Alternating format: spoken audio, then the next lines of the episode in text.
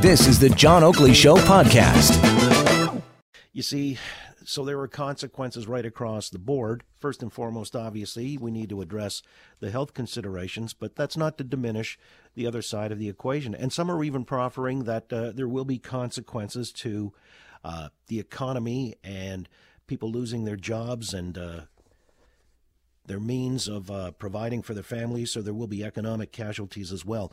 To that end, are we we approaching this in uh, the right way, or is there a more holistic way that we might address the situation, the crisis, as it continues to unfold? Before we get to our panel and topics worthy of discussion, I think this certainly qualifies as such, and here to help us in that regard with a different perspective on things uh, through the reporter's lens. Alex Berenson, the former reporter with the New York Times, and known on this show as the author of Tell Your Children the Truth About Marijuana, Mental Illness, and Violence to address the ravages of COVID 19. Alex, good to have you back on the Oakley Show in Toronto. Good afternoon. John, it's a pleasure. I mean, it's funny. I think we last talked, I don't know, a month or six weeks ago, and the world looks very different now than it did then, doesn't it?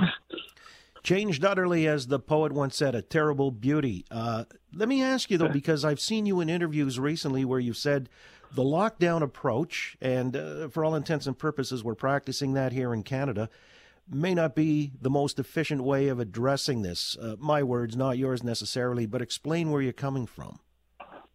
Sure. So, I mean, there's a, there's a couple issues going on here. Now, first, the, the thing that I think I've gotten the most attention for in the last uh, you know, let's say 10 days or so, is pointing out that the models, and there's really two primary models that have been used in the U.S. and, and really worldwide to justify this profound action that we're taking, um, have done a really terrible job predicting what's happening with hospitalizations uh, uh, in the U.S., where, where you know we, we have pretty good current data. And and I have to be honest, I haven't followed the numbers in Canada as closely, so I'm not going to pretend to know what they are. But in the U.S., the models, and there's there's a model out of the University of Washington, have been way off. And in fact, they've been they've made a couple efforts to fix them, and they're still not working. And the hospitalizations in outside of New York, New York clearly has a problem. Outside of New York and possibly New Orleans uh, and possibly Detroit, there's no evidence of a huge surge in COVID cases in the United States. In fact, there's good data that many hospitals right now are emptier than they normally are in part that's because the hospitals have actually they've pulled you know they've said we're going to do no elective surgeries we're going to discourage people from coming in because you know we're afraid that there's this terrible surge coming now these hospitals are running at 60% they're furloughing staff um, amazingly uh, there's a crisis in the healthcare system in the U.S. that involves the hospitals being too empty right now, which I don't think anybody really knows. So, so, so that's one point. The, my my broader point is the lockdowns are profoundly damaging. They're damaging economically, but they're damaging societally as well. They encourage people to think the worst of their neighbors and to call in their neighbors. This has actually happened in the United States. They are on the edge of being unconstitutional, as far as I can tell. Maybe you can make a case, and certainly um, right now nobody is suing, but but given the sort of relatively low harm of this, this is not something that's going to kill 10% of the population. Given the relatively low harm of this, to uh, you know to shut private businesses for any prolonged period of time in the United States, um, you know I think that's constitutionally questionable. And and and I think what's also been totally ignored in this is the lockdowns are damaging to public health.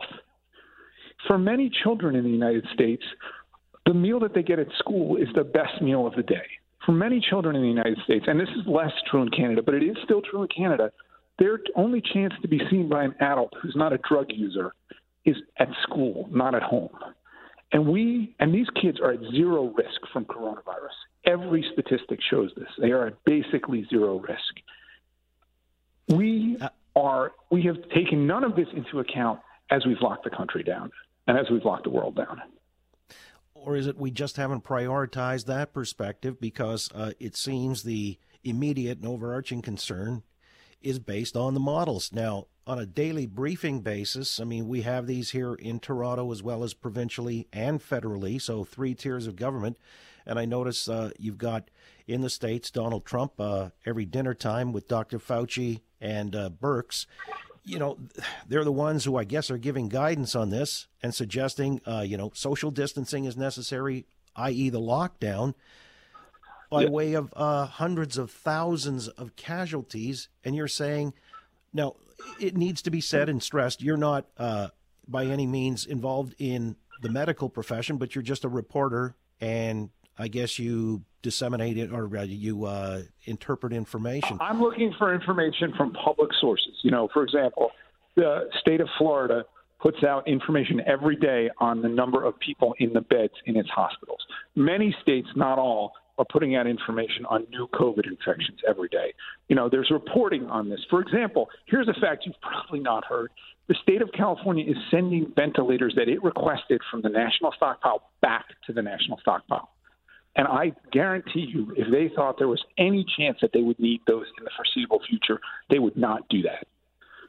So then, is this panic, if we can call it that, uh, a consequence of uh, just misguided information, or uh, is there an agenda behind this? How do you see it? Uh, I mean, that that I, am not going to speculate on people's motives. I would say the reporting has been very aggressive and very much attuned to what I would call outlier cases.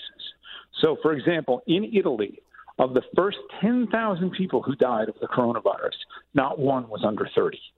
Okay, and very few, about 100 were under 50, and most of those people were sick with other stuff.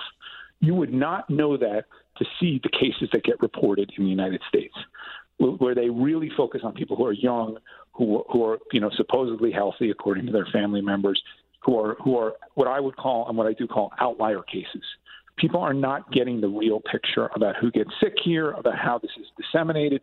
There's a there's a the, the biggest biggest way this spreads right now. It looks like is in nursing homes, in hospitals, and spreads intrafamilially. In other words, somebody who's asymptomatic goes home and infects, you know, other family members, or symptomatic, they go home and infect other family members.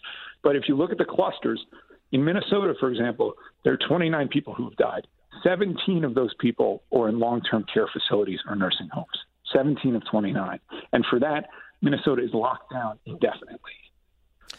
But, Alex, in the absence of a vaccine or an antiviral at this stage, and uh, we're told this contagion spreads with a toxicity 10 times that of seasonal flu, uh, and we have no way of addressing it, is there a risk if we were to relax, it lets the genie further out of the bottle? Uh, and so then, you know, it goes beyond I would say any it's not, it, it's, it's, it's not clear at this point. I mean, it, it, there's arguments over whether it's, it clearly appears to be somewhat deadlier and somewhat more transmissible than the flu. I would say we don't know what the actual numbers are yet. Um, in part because we don't know. We argue a lot about how deadly the flu actually is. Is it one case in 10,000? Is it one case in 1,000 that people who get the flu die of the flu? There are different flu strains. And by the way, the vaccine for the flu is not particularly effective either. Right? Sometimes it works. Some years it works better than other years. The, the standard of we are not going to open the country or the world up until there are no cases of this is not a standard we have for any other disease or illness. That is a crazy standard. That that cannot be the standard. I, I feel comfortable saying that. So the question is, what is the standard going to be? Is it going to be when you know if if Toronto suddenly the beds start to fill up, Toronto has to lock down briefly? Is it is it if there are new infections in Toronto, Toronto has to lock down? Are there are there medium steps we could take, like requiring everybody to wear a mask for a month?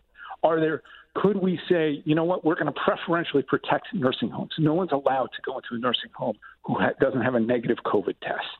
We're going to we're going to we're going to take steps that don't involve blowing up all of society to get this down to zero, which is a standard that is totally unrealistic and we don't have for any other disease. Alex Berenson, former reporter for the New York Times, with us on a matter of, uh, well, just taking a different approach to absolute lockdown, wholesale uh, type of lockdown. Now, they had that early on in places like Singapore and Hong Kong, and it uh, certainly there was containment and mitigation that was successful, but now they're uh, seeing a second wave coming around. Is there not a risk of that happening? Well, I mean, there's there's a risk of everything, but but have you heard about any second wave in China? Most of China has been under no lockdown for more than a month. Cities Can like we Beijing, rely on Chinese? Shanghai, no, but Alex, well, seriously. Well, that's a that's a fair question. No, no, no, that's a fair question. But what about Japan? Okay, Japan, there's been no lockdown, no no widespread testing at all, and and right now Japan has seemingly the best outcome of any major country. Yeah, but So- yesterday Shinzo Now, Abe declared a state of emergency yesterday, Alex. Yeah, but but he- but the, but the country actually didn't lock down.